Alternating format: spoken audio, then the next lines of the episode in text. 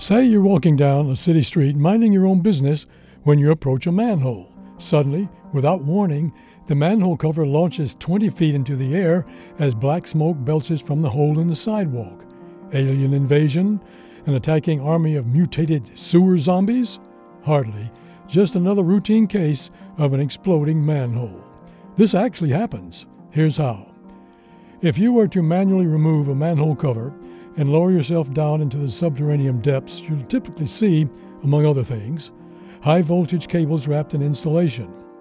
Whether it's due to gnawing rats, chemicals, or natural deterioration, over time these cables can become frayed. And when they do, their 13,000 volts of electricity can heat up the insulation, causing it to smolder and release gases into the air. The more gas released by the insulation, the more pressure builds up beneath the manhole cover. When the wires send forth an arc of electricity, the gas explodes.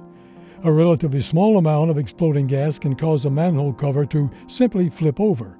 More gas, however, can send a 300 pound manhole cover rocketing up into the air. This, as you might imagine, presents something of a problem. Besides the obvious risk of some unlucky pedestrian being seriously injured, the city then has to deal with a significant power loss. One solution, at least on the pedestrian injury front, is to replace solid manhole covers with ones with grids to allow gas to escape without exploding. Plus, the next time you're walking down the street and see smoke rising up from a gridded manhole cover, you'll know to steer clear. This moment of science comes from Indiana University.